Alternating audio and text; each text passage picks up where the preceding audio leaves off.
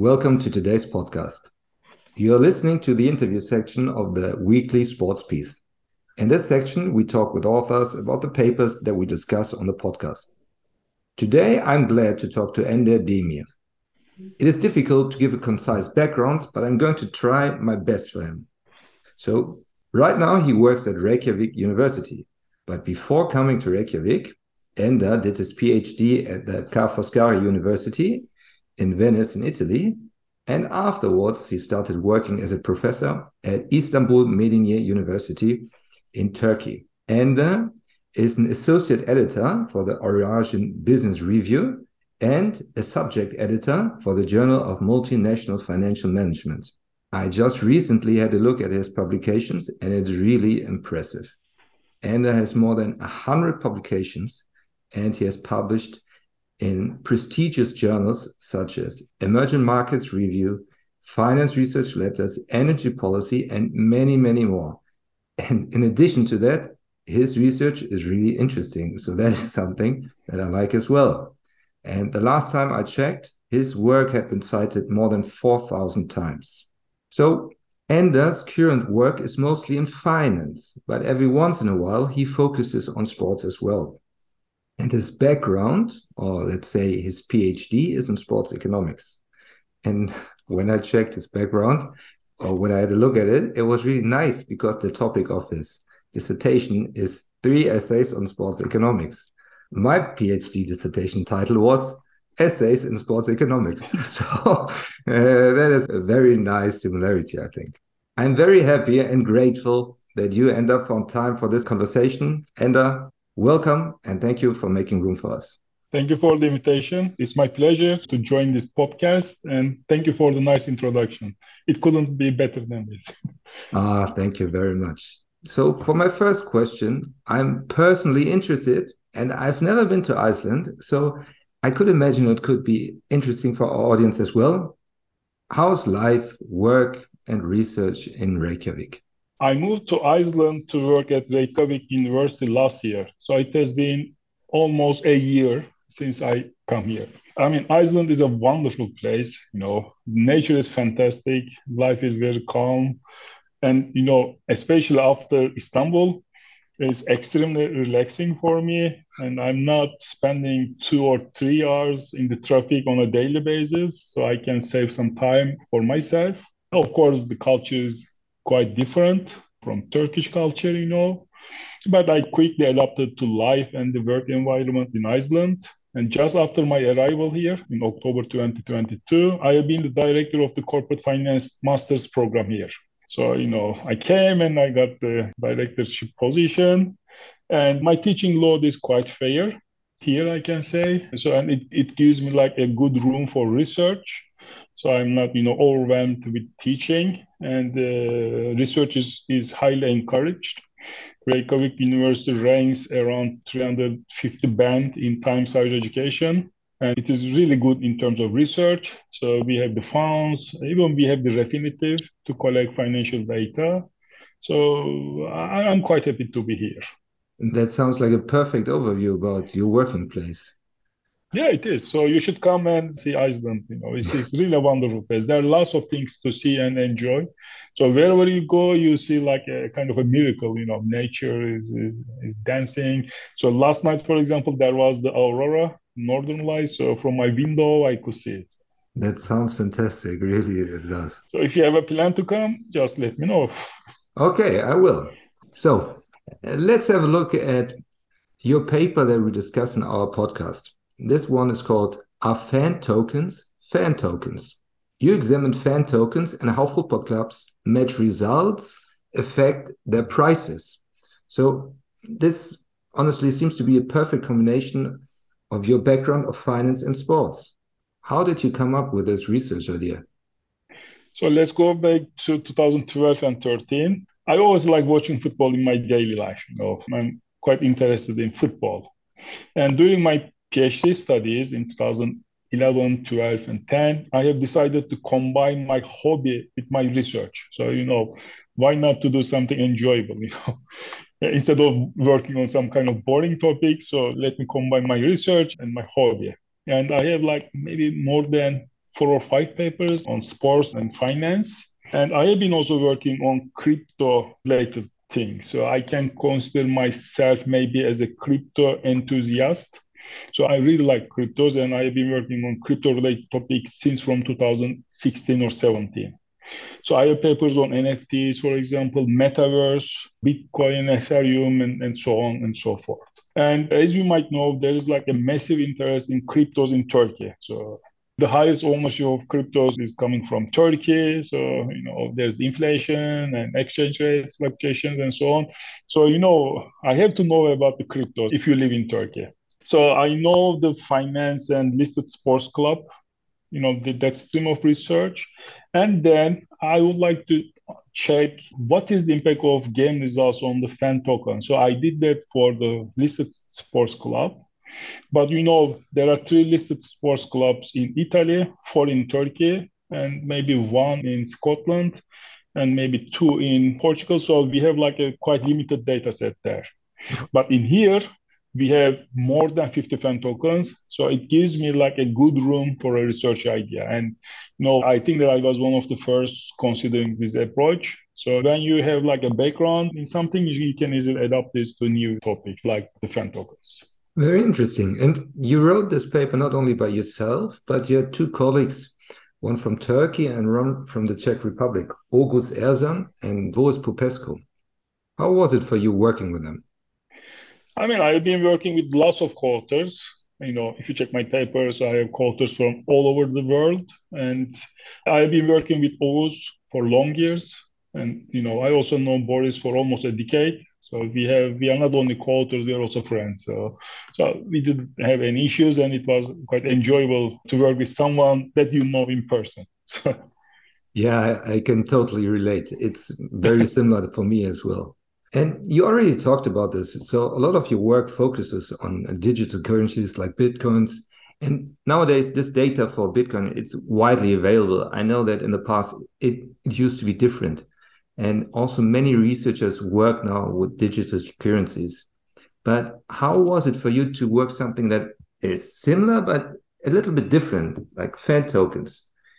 Did you enjoy working on something really untouched? Like fan tokens? And was it difficult for you to get this kind of data? I like working on new and untouched topics. And I can say that I'm really good at detecting these new ideas. In finance, the competition in the core fields is really quite intense. So you need a very good data set, you need to be very good in econometrics. And the review process takes four or five years, and another two years for data collection. You go to, I know the competition is very intense. But in terms of the untouched topics or niche topics, the competition is less intense. So I would like, therefore, I would like to focus on this kind of topics, and I'm good at realizing what is new in the field. Recently, for example, I think that last week I published a paper on metaverse. So the impact of metaverse disclosures of firms on their stock prices. So I'm really good at this kind of finding untouched topics. And you know, for the cryptos, data is publicly available. So you don't need to rely on an expensive database or you don't need like a unique data set. So the idea is more important in that field. And I do that. And for the case of the fan tokens, the data is publicly available, you know, from any website like Coinbase or coinmarketcap.com. So you can easily download daily fan token price. Even if you want, you can download the higher frequency data for this. And from any, any online data source, you can also get the game results and then you match them. So we didn't have any issues. Uh, I think, and you already touched on this, and we discussed it a little bit. It's really a timely topic. So I think that fan tokens will gather a lot of publicity in the next couple of years. And once we read your papers, one of my co-hosts, Thadeu Gasparetto, he directly checked out if he could buy them for his team. So, how do you think that fan tokens are going to evolve in the next couple of years? And do you think that it's possible that fan tokens or something similar, I don't know, I'm, I'm not from this area, might spread to other areas? Socios is the leading platform for the fan tokens. So they are mostly issuing the, the fan tokens of the well-known clubs. And this company has made an agreement with UEFA. So the fan tokens of Socios are the official fan tokens of UEFA tournaments. And we can see the fan tokens of leading football clubs like Barcelona, Manchester City, also from less known ones, for example, Şanlıurfa Spor. So it's like a small district in small state in Turkey. I don't know if they have a football club or not, but they have a fan token. I don't know how it happens. National teams have it, for example, Italy, and recently France national team has its fan token. Esports team uh, also have fan tokens, F1 teams, and so on. I think that feature being moved to GameFi related benefits from the fan tokens. Maybe you will play something and earn something. So maybe the field will move from there because the idea is to have more interaction of fans with the club. When you, when you have a stock of club, you cannot have that interaction. So you buy it from the market and that's it. So you have a kind of an ownership. But this fan token is giving like a kind of interaction. So you can vote for the jersey, you can vote for the song that they will play during the game. So you can choose the design of the tour bus and so on. So it gives like an you know a social environment. But I believe that the fan token idea can be expanded to different sports. And if they make it to NBA, it will be a you know a game changer. So they can have a huge fan base there. But I don't know if they can do it or not because there are some different regulations. But if they can make it to NBA, it will be a game changer. And recently, I see there's some kind of media media channels. They're also issuing fan tokens. So maybe they, we can see the fan tokens of sports media. That can be the next stages for the Socios. But they're highly creative and they're expanding the fan tokens, small clubs, big clubs, national ones, and I think that the next stream will be different sports, maybe NBA and media. It's really interesting what your future perspective on this is. Even for someone from like me who's not from this area, that sounds like a fantastic area to focus and to examine in the future. And this is also what I like about your paper because it's a combination of let's say what you're interested in finance and sports and this is a nice example for that. What are your next research papers or ideas in this area?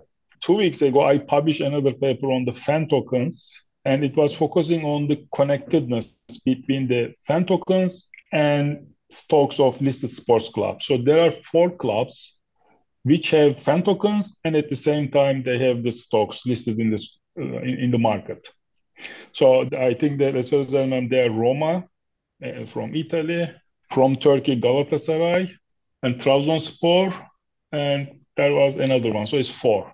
So we check how the fan tokens and the stocks are connected to each other because basically they represent the same football club, right?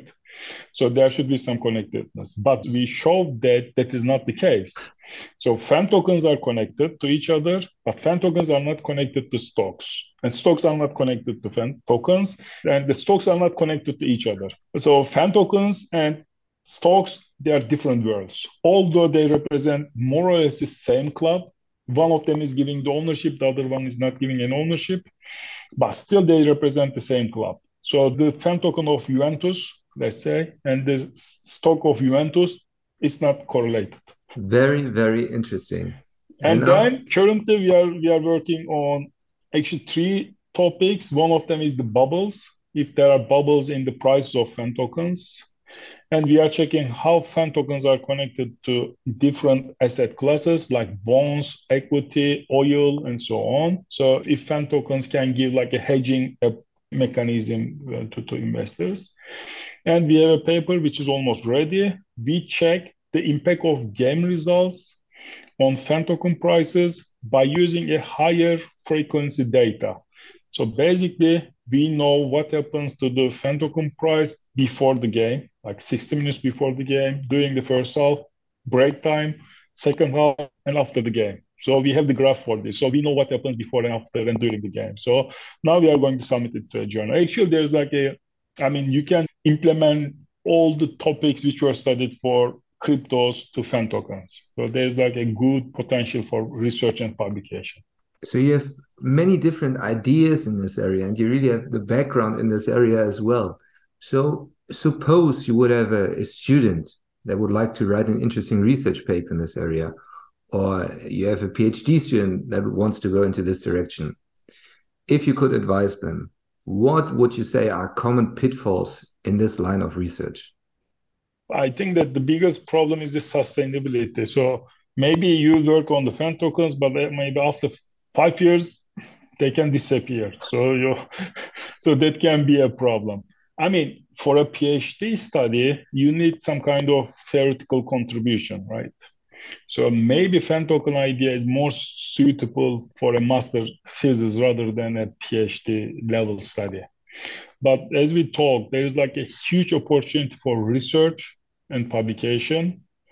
And so I highly encourage all the researchers, uh, even the, the PhD students to work on this. But for a PhD study, fully focusing on fan tokens, I mean, can have limited benefits for future, you know. So I suggest PhD students to focus on some kind of theoretical contributions and more core areas in finance. You know, is I mean we know that those topics will be there uh, even after 50 years, but for the case of fan tokens, uh, we don't know what's going to happen. You know, even for the case of this fan token idea, we don't know the business model. All right. So maybe Barcelona can say that okay, I have a new fan token, you know, Barcelona, real Barcelona token. So we don't know what is the contract between socios and the Barcelona, how long will it stay, what is the, you know, what is written in the contract, how long will this social interaction will continue with the Barcelona the fan token holder. So there are lots of uncertainties there. So for a master's level, I think it's, it's a perfect topic. But for the PhD, maybe it can be like if you are writing three papers, the, your PhD study, it can be one. Another problem is the timing of the idea. So if you're a PhD student, it will take two, three years to write it, right? But this topic is quite hot, so you have to write it today. So when I publish my paper, I was saying that I was the first, and at the same time, I see three other papers on SSRN saying that they are the first. so you know, for the PhD, you can lose some time and a new idea can be outdated. and uh, that was really, really interesting. Thank you for visiting our podcast. I hope you had a good time. Pleasure. Yeah, I did. I did. I mean, it was my pleasure, and I will definitely follow the podcast in the website. Thanks a lot. It was a pleasure for me as well. This is everything for today's interview. Thank you for listening to the weekly sports piece. Bye for now. Bye bye.